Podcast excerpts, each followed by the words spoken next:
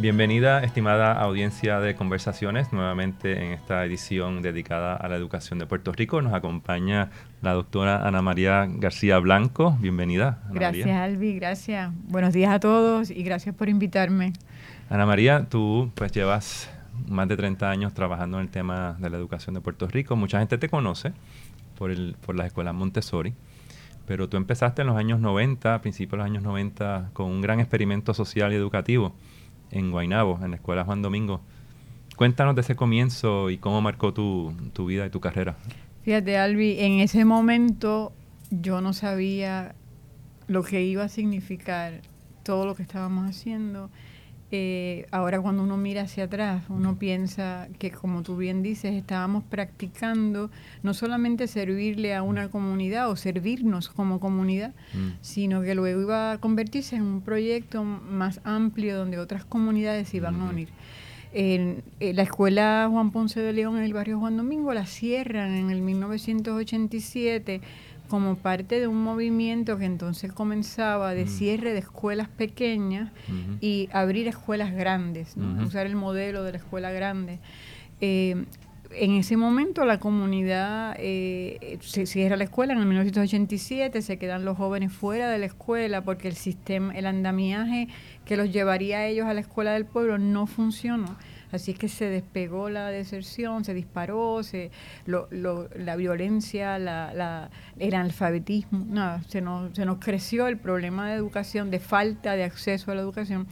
Entonces fue un, fue un, un, momento de, mucha, de mucho aprendizaje, de, de, contrastes, de aquí estamos en esta comunidad con una serie de, de situaciones muy difíciles, eh, y aquí, pero tienen unas ganas enormes y a pesar de todo lo que había estaba pasando tenían una conciencia de que la escuela era esencial para sus hijos y para la sobrevivencia de su comunidad. Así que en 1987 a mí me da la vida la primera lección de vida de lo que significa un cierre de escuela y la importancia de, que la comunidad participe en esas mm. decisiones.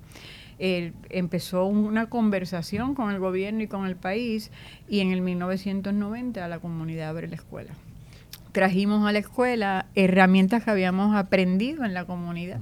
Yo siempre digo bromeando que, que mi preparación académica, mi doctorado realmente es de allí. Ahí fue que uno probó se probó en la marcha, ¿no? Nos probamos, éramos un grupo de gente.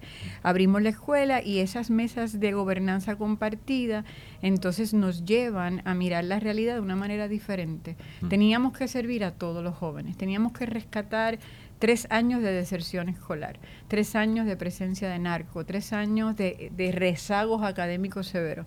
Entonces, construimos la escuela con los jóvenes, con los padres, y ese proceso de construcción colectiva eh, fue maravilloso. Tal vez nos dio la base para un modelo de trabajo que usamos ahora en 50 comunidades de Puerto Rico. En 50 comunidades. Cuando tú empezaste este proyecto, ¿dónde, hacia dónde tú, tenías idea de hacia dónde tú tenías idea de que ibas a terminar donde estás terminando ahora mismo o eh, fue un proyecto que, que, también te marcó en tu, en tu vida profesional y personal cómo ¿Cómo fue esa evolución? sí, mira, Albi, eh, me, te digo con mucha alegría porque en esto, a mis terceros 20 estoy reflexionando mucho sobre, sobre estas cosas que nosotros no teníamos idea de que esto se iba a convertir en un movimiento de escuelas públicas Montessori en Puerto Rico. Y me parece importante. ¿Por qué? Porque en ese momento, si yo llego a tener eso en la cabeza, a lo mejor me hubiese distraído. Mm. A mí me fascinó el proceso de nosotros mirar lo que teníamos de frente mm. y decir, esta escuela tiene que ser la mejor escuela para la comunidad de Juan Domingo. Eh, y mis primeros fiscales, o sea, mi primer evaluador no era el departamento, que en ese momento ni me reconocía como directora de la escuela, era la comunidad. Cuando abrimos ese portón, nos prometimos unos a los otros que íbamos a hacer la mejor escuela para los niños de la comunidad. Trabajar arduamente con un grupo de familias, con un grupo de maestros maravillosos que fue llegando a la, a la escuela, que, paréntesis, como nadie quería trabajar allí los egresados de la UPR, de la facultad, venían ávidos de venir a... O sea, que yo me beneficié de tal vez lo que el departamento entendía que era un problema, que nadie quería estar allí, eh, porque no, no, nos nutrimos de una juventud, de un magisterio que venía con una ganas tremenda y, y, todavía muchos de ellos están allí o están en posiciones del proyecto ayudando a otros maestros a, cierro paréntesis, este, y agradecida de, de ese problema. Este, pero eh, en ese momento, Albi, nosotros concentramos en hacer una buena escuela y con cosas bien básicas. Mm. Aquí los niños tienen que leer, escribir, tener una, una buena, una base sólida en la elemental para poder continuar sus estudios, mm. luego en la, en la en la intermedia y la superior, tenemos que casarnos con cada familia que llegue. Esto no es matricular al niño y mandarle un informe. Esto es una, esto es más allá. Esto es varias generaciones a la vez. Nosotros dedicarnos eh, en alma, vida y corazón a esa escuela, yo creo que entonces eh, la vida, Puerto Rico, eh, nos, nos empieza a visitar otra gente. Y ahí es que surge un grupo pequeño. Igualmente empezamos con tres, cuatro, cinco escuelas, Lloren Torre, Cantera, Santa Rosa 3. ¿Y qué, cuál era la agenda? Nunca pensamos que esto iba a ser un instituto, que esto iba a ser... Pensamos, ¿cómo hacemos estas tres escuelas buenas? Y darle alma, vida y corazón a ellos. Así que Obviamente. ese punto de partida nos ayudó. Subiendo peldaños, ¿no? Eh, 30 años después estamos hoy aquí. Eh, eres directora ejecutiva del Instituto de la Nueva Escuela. Estamos en un proceso de nueva, nuevamente eh, de cierre de escuelas eh, en Puerto Rico. Sí post huracán, post huracán María, sabemos los estudios que se han hecho sobre el síndrome postraumático de esta niñez, ¿no? Eh, después del eh, que ya estaba bajo unos estresores importantes, ¿no? Por la previo a María, por las condiciones eh, de muchas de estos de estas comunidades. y hoy recientemente ha salido un informe del Hunter College, del Centro de Estudios Puertorriqueños allá en Nueva York, donde, que dicho eh, sea de paso, ellos están haciendo un trabajo formidable, el Hunter College, hay que reconocerlo, sobre estudiar el Puerto Rico post-María y proponiendo eh, políticas públicas. Y sobre eso, eh, este estudio de la educación que han hecho recientemente demostró que en la ruralía puertorriqueña el cierre de las escuelas intermedias afectó desproporcionadamente. Estamos hablando de un orden de 35 a 60% esta dinámica tan complicada que tenemos hoy en día y con un cambio de dirección en el Departamento de Educación Pública también. ¿Qué oportunidades este, tú le ves a, esta situación y la experiencia que has adquirido con las Montessori, con las escuelas Montessori? Eh, ¿Cómo se pueden posicionar para, para, para trabajar en una solución? Claro, claro. Sí, Albi, es tenemos no solamente una gran oportunidad, sino una gran responsabilidad. Mm. Eh, yo creo que nuestro proyecto, nosotros llegamos a Montessori porque había una mesa de gobernanza compartida en donde la comunidad de familia y maestros y dirección de la escuela toma decisiones juntos y toma decisiones pensando en el bien de la población a la cual sirve. Eso no se debe subestimar en este escenario macro, porque esas voces llegan a las soluciones más sólidas, más profundas. Tal vez eso es, eso es lo que yo he aprendido en mm. estos 30 años. Cuando yo dejo fuera a la comunidad o a mis padres o a los estudiantes, ya empiezo a hacer disparate. y tomo decisiones que le cuestan más al Estado después. Yo creo que es una gran oportunidad eh, eh, mirar lo que ha ocurrido. Yo creo que Hunter nos ha hecho un gran regalo, porque nosotros estamos aquí en la tarea, trabajando, escuela a escuela, pueblo a pueblo, mm. y de pronto viene Hunter y hace una fotografía del país completo y nos mm. dice, mira, aquí están las poblaciones más necesitadas. Yo entiendo, Albi, yo no soy economista, mm. Pero yo entiendo que sí, que, que, había un número mayor de escuelas al número de estudiantes, que, o sea, hay un proceso ahí que hay que mirar y, y, pensar en un sistema más eficiente. Eh, habiendo dicho eso, eso no se puede mirar como estas son todas las escuelas, estos son los estudiantes, dividimos. Esto no es cuestión de números, Matemáticas, sí. sino que hay que mirar dónde estaban esas escuelas. Mm. Nosotros estamos, coincidimos con Hunter, nosotros estamos moviéndonos, estamos en el campo, estamos en, en el centro de la montaña, hay Bonito, Comerío, eh, en Naranjito. En todas las escuelas hay listas de espera, eh, Albi. No de la comunidad, porque nosotros cogemos a, todos, los niños, aunque tengamos que, tú sabes, echarle agua a la sopa, tú sabes. El niño de la comunidad entra, o sea, nosotros no los ponemos a competir por entrar. Esa es su escuela Pero yo creo, Albi, que es una gran oportunidad para, para mirar dónde están esas comunidades no servidas, eh, acerquémonos a ellas. Eh, y estoy hablando como sistema de educación. Eh, y si la comunidad está interesada en que nosotros trabajemos, nosotros decimos que sí inmediatamente, porque es, es, nosotros queremos proteger el derecho que tiene cada niño a una buena escuela. Eh, pero es una gran oportunidad para mirar de nuevo. Mm. O sea, ¿dónde están los niños que no están yendo a la escuela? ¿Dónde están esas escuelas cerradas? Hay otro factor también, eh, Albi, que hay que mirar. Tenemos que mirar lo que la literatura y la investigación nos está diciendo de las escuelas pequeñas y las grandes. Las escuelas pequeñas, sobre todo al nivel elemental, tú tienes criaturas de 3, 4, 5 años en estos monstruos de escuela, en una guagua que tú tienes que mirar, eh, la educación no se puede mirar como una fábrica o como, como una situación fiscal meramente. Tú tienes que poner la lupa en el lugar y en la criatura y qué edades tienen, eh, qué necesitan.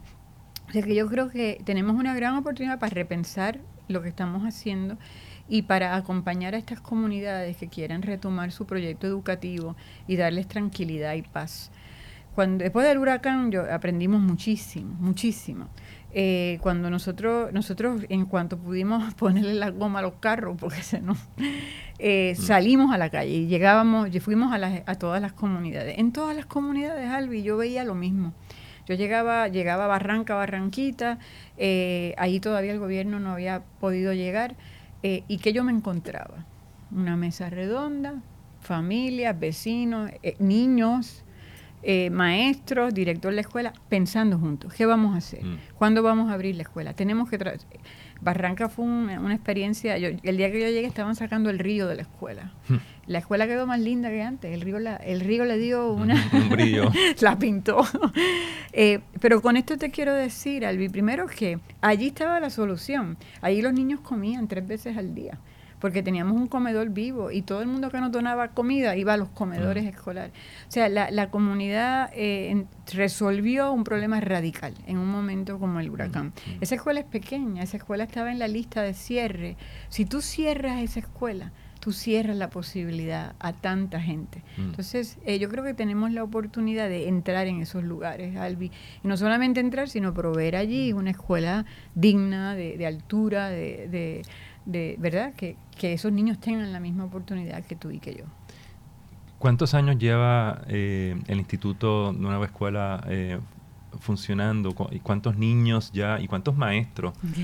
Porque se crea una generación de estudiantes, una generación de maestros en, esta, en este método alternativo, ¿no? Sí, Albi, antes de la entrevista te decía que de las cosas más hermosas ha sido ser parte de esta familia que crece.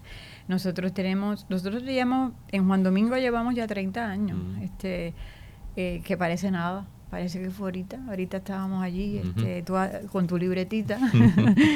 Eh, eh, hemos crecido, tenemos 45 escuelas públicas en este momento. Este año tenemos un listado de alrededor de 15 que quieren ser parte del proyecto, elementales e intermedias está pasando un fenómeno, sobre todo en las en los áreas rurales. Eh, Albi está pasando que la escuela elemental se fortalece con Montessori y las familias están solicitando al, al, gobierno que abra una escuela cercana para seguir el modelo de intermedia y no soltar a los muchachos hasta que vayan a la high school.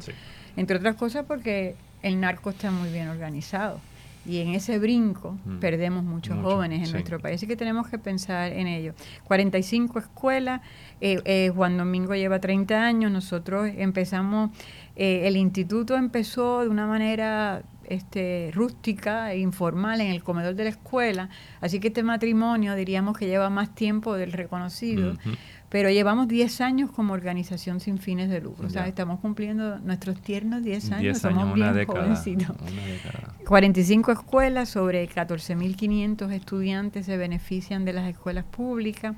Eso quiere decir que alrededor de 25.000 padres, madres y familia, porque nosotros trabajamos con la familia, más de 600 maestros, más de 600 asistentes han pasado por el proceso. ¿Quiénes son las asistentes? Me detengo, Albi, porque es muy importante. La asistente es una madre o padre o miembro de la comunidad que empieza como voluntaria, eh, coge el curso montessoriano de asistente eh, en el instituto, luego sirve eh, al proyecto educativo de su comunidad y es asistente de la maestra. O sea, de yo estar en el portón, estoy en el salón, en el proyecto. Un por ciento de las asistentes, que son muy queridas en mi corazón, luego siguen sus estudios. Luego me dicen, mira Ana, esta escuela está súper bien para mis hijos, pero yo quiero ahora mi escuela, yo quiero estudiar. Entonces ha sido una cosa hermosa ver cómo madres, padres, jóvenes, madres eh, se han ido luego a, estudiar y, luego regresan o como maestras o como encontraron su vocación, lo que ellas vinieron a hacer al mundo. Y, sabemos la tradición pedagógica, educativa que sigue siendo tan fuerte en Puerto Rico, esa, esa vocación de, de, familias, que hubo abuelos, hubo padres, madres, ahora hijos que son educadores, ¿no? Eso, eso continúa en Puerto Rico, eh, de, una, de alguna manera u otra. Y una, una persona, digamos, que está a mitad de carrera, ¿no? Eh, y, y da la casualidad, pues, que se involucra con una escuela Montessori y es asistente. ¿Qué opciones tiene esa persona para continuar, eh, renovar su carrera y dedicarse entonces a ser maestra o maestro Montessori? ¿Cómo lo hace? Todas las opciones del mundo, Albi. Eh, nosotros, eh, nosotros cuando una llega una persona como tú describes este, y su vocación es el magisterio, es la educación, toma los cursos en el Instituto Nueva Escuela. Ah, Toda persona que trabaja en las escuelas públicas recibe una beca en el instituto. Nosotros levantamos fondos para que ese maestro, esa maestra y ese asistente no tengan que pagar lo que costaría un curso de educación Montessori, mm. eh, ¿verdad? Regular, o si se tuviera que ir a un instituto fuera de Puerto Rico sería muy costoso. En este momento eh, el, instituto ha logrado acreditarse con las asociaciones Montessori que reconocen el trabajo. Son asociaciones bien rigurosas eh, y ha sido buenísimo que lo sean. Cuando empezamos, no, yo no tenía idea que había todo este andamiaje de acreditación. Nosotros estábamos desplacados. Pero entonces fuimos aprendiendo en el camino y, hubo controversia y demás, pero al final de la tarde la mesa redonda de mis maestras saben más que yo y eh, ellas tenían razón. Este, esta certificación Montessori, que luego tú la puedes usar en cualquier lugar del mundo, te da una dignidad que la maestra se merece. Mm. Eh, ¿verdad? Estamos trabajando para que la maestra tenga un lugar digno en su comunidad y se les reconozca, porque ella es la que hace el milagro, él es el que hace el claro, milagro. Claro, Hay que proteger eso.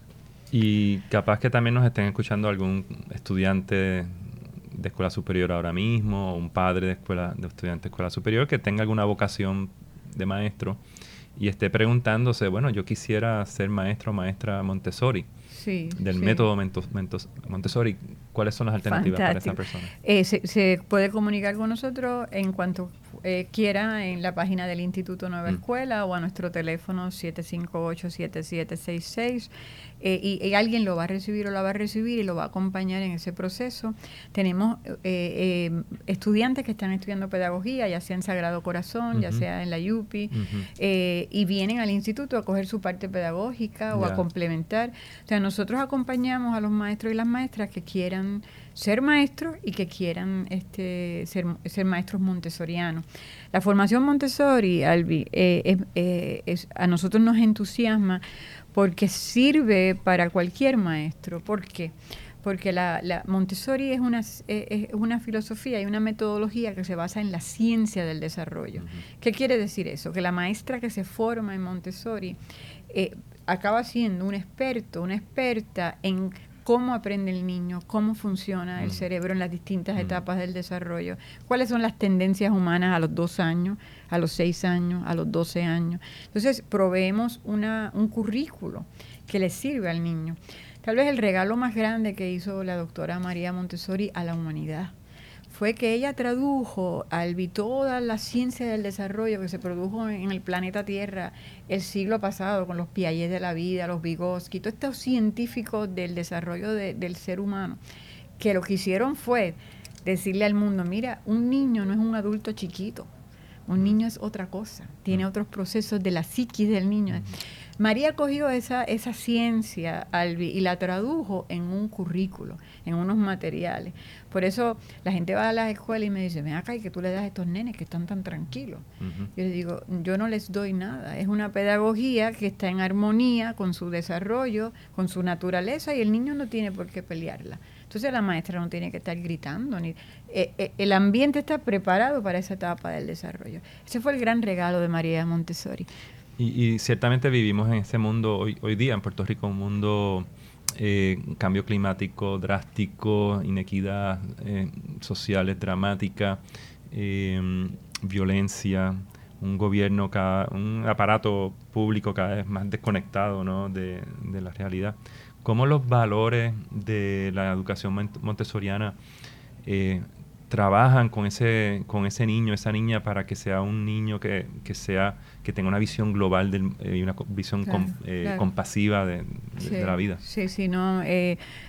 Albi, los valores se aprenden de la misma manera que se aprende lo demás.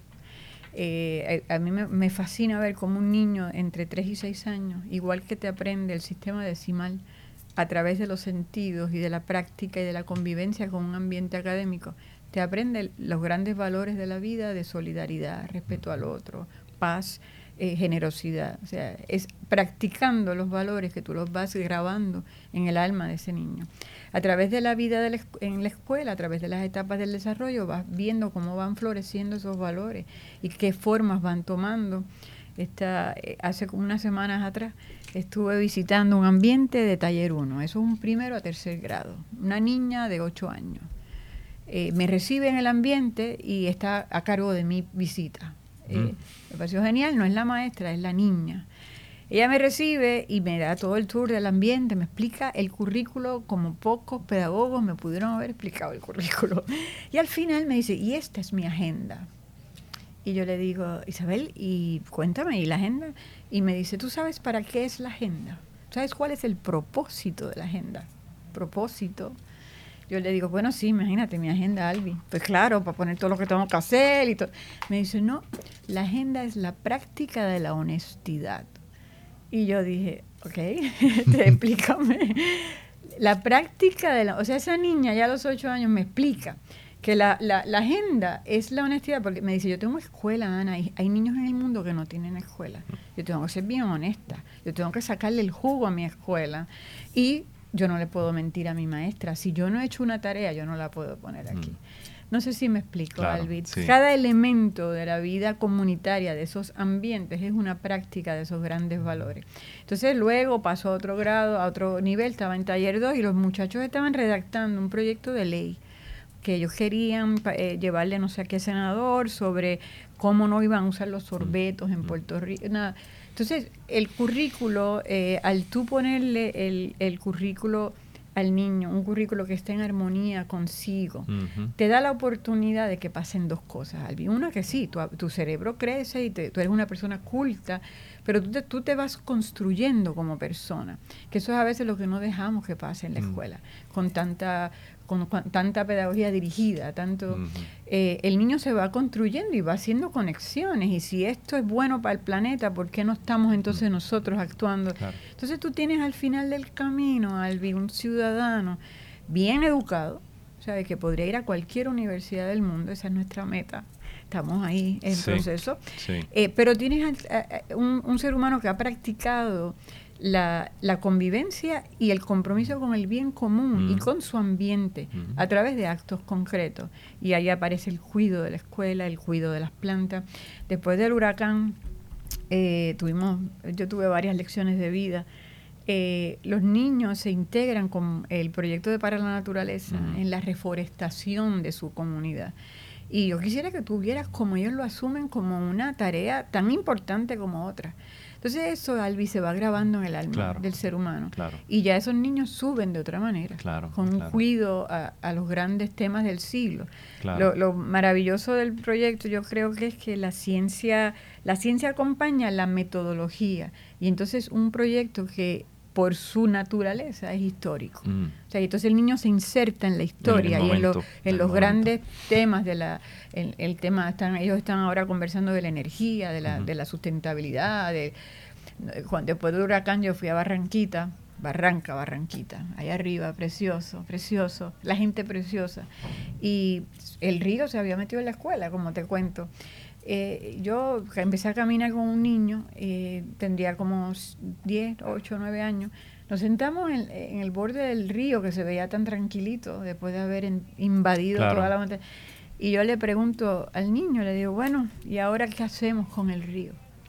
Y se me quedó mirando con esta sabiduría. Me dice, aprendemos a vivir con el río.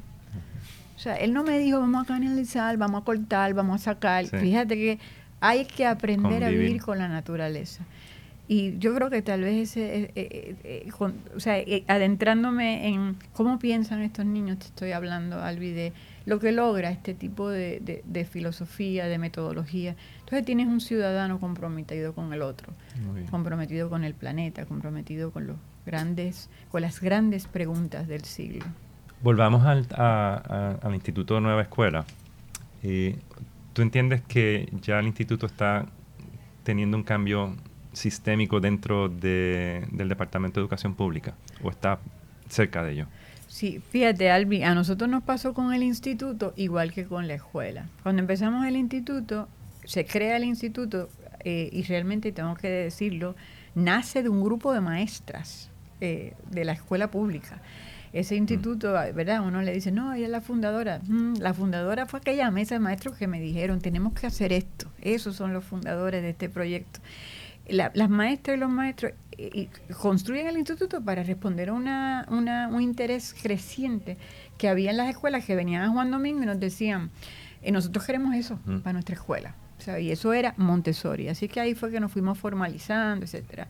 Eh, pero en el camino, Albi, por la naturaleza de la relación que establece el instituto con la comunidad, nos adentramos en sus luchas también, y en su resistencia a cierre y en su...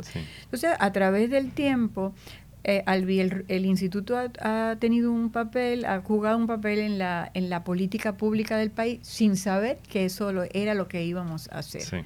Y entonces sí, nos hemos insertado a través de la vida. Eh, yo te diría que hubo ha, habido momentos eh, claves el siglo pasado todavía, en un momento dado, bajo bajo la administración de don Pedro Rosselló, cuando la, la, escuela de la comunidad, la comunidad de Juan Domingo escoge Montessori. Eso es un paso grande. Era la primera vez que Montessori cruzaba la calle, mm. del sector privado al sector mm, público. Mm, que ahí este Sori Solina me apoyó completamente. Ella venía y me daba consejos espirituales. ella era, entonces era un pichón de directora todavía, así que poca gente creyó en mí como ella y eso me dio mucha fuerza. Eh, porque ella bajaba al barrio, a Juan Domingo. Eh, Galvi, luego, luego eh, tuvimos una, eh, seis o seis, siete años más tarde, y había más escuelas y teníamos que tener un lugar más digno dentro del departamento porque el departamento está muy cerrado, con una todo el mundo hace lo mismo. Entonces, nosotros estábamos haciendo otro tipo de pedagogía. y así fuimos, este, a veces nosotros miramos el organigrama y fuimos como subiendo el elevador hasta poder llegar a una mesa en el 2014 en donde se establece la Secretaría Auxiliar, entonces era gobernador García Padilla, estuvimos ahí. Y entonces eh, ahí se hizo una secretaría y tú y yo conocemos el sistema. Eh, para tú lograr eso van a pasar décadas de que el sistema te absorba todos esos cambios y verá, yo con mucho respeto lo digo, cada uno tiene su rol en esta historia. Eh, pero el año pasado, después del cierre, que es bien interesante, yo creo que los huracanes, yo creo que los momentos más difíciles nos han llevado al próximo paso de la política pública. Y, y los, los, padres y las madres después del huracán se organizaron de una manera eh, diciéndole al gobierno, no me cierren mi escuela, esta es mi esperanza. De ahí nació un movimiento que, que, que acaba siendo un proyecto de ley y se acaba aprobando una, una un proyecto de ley, eh, una ley que se firma eh, entonces, eh, eh, no es el instituto per se, sino tal vez esa comunidad organizada que con la cual camina el instituto. Y sí hemos tenido, y ahora en Puerto Rico hay una Secretaría Auxiliar de Educación Montessori establecida por ley. Es única en muchas partes. O sea, nosotros nos llaman, Albi, de todas partes del mundo y nos preguntan, ¿cómo lo hicieron? o sea, que yo creo que nos da alegría por dos razones. Una, estamos bien contentos porque eso es el producto de la comunidad y de los maestros, de las maestras. Eh, y también es bueno que miren a Puerto Rico como en un sitio que se están haciendo cosas buenas también. Claro, claro. Y obviamente el huracán María fue una tragedia en muchos aspectos, pero una gran oportunidad para demostrarnos la, la capacidad de, de organización y de, y de resiliencia que, que, tenemos los puertorriqueños en las comunidades. ¿Qué es lo próximo para el instituto ahora en este segundo año después de, del huracán que se aproxima eh, y con la secretaría ya allí y con varias escuelas, decenas de escuelas eh, ya en el sistema? ¿Cuál es el próximo paso? Sí, mira, Albi, yo te diría que eh, hay un primer hay un paso importantísimo de profundizar en las escuelas que estamos. Queremos seguir profundizando. Eh, yo creo que hay una idea errónea de que estos procesos de cambio social y de cambio de cultura se hacen en dos, tres años, cuatro años. Eso, eso tú, eh, o sea, Juan Domingo lleva 20 años cuajando su escuela. lo que ocurre es que desde el primer día que empieza, ya empieza a haber cambios. y eso, eso tiene un valor extraordinario eh, así que la primera, lo, primero que vamos a hacer es profundizar en las escuelas que estamos trabajando eh, y crecer. Estamos recibiendo escuelas nuevas. Eh, la visión que tenemos es que para el 2025 mm. la Secretaría Auxiliar pueda contar con unas 100 escuelas a través de la isla en sus distintas etapas del desarrollo. Estamos planificando estos próximos tres años profundizar mm. también en el elemento multiplicador. No quiere decir que el instituto va a crecer en mm. números nosotros, eh, en, la organización. Ah, ¿Por qué? Porque igual que Juan Domingo sirvió para modelo para 10 escuelas en, el, en la última década del siglo pasado, Ahora tenemos una escuela bien fuerte en Aybonito, en mm. Barranquita, que está sirviendo en comería. Como satélite. En Lajas están haciendo una escuela maravillosa, eh, en Aguada están... Y, cada comunidad es distinta. Y cada comunidad es distinta. Lo que es igual es la ciencia del mm. desarrollo y la gobernanza compartida, esa mesa de gobierno compartido en donde la escuela abre sus puertas y participan los miembros de la comunidad, participa ese bisabuelo que estuvo en esa escuela, mm. participa esa madre, ese padre, ese, e, el vecino de la escuela. Eso, yo creo que esa combinación de Montessori con la gobernanza compartida y de puertas abiertas a la comunidad ha sido, en eso es que vamos a profundizar. Puertas abiertas también al cambio, al Puerto Rico que quiere emerger, que merece emerger, facilitando ese nuevo Puerto Rico, eh, niño a niño, niña a niña. Eso es así. Ana María García Blanco, muchísimas gracias por estar acá en Conversaciones. Eh, mucho éxito en, en todo tu trabajo y adelante. Gracias, gracias. A sus órdenes.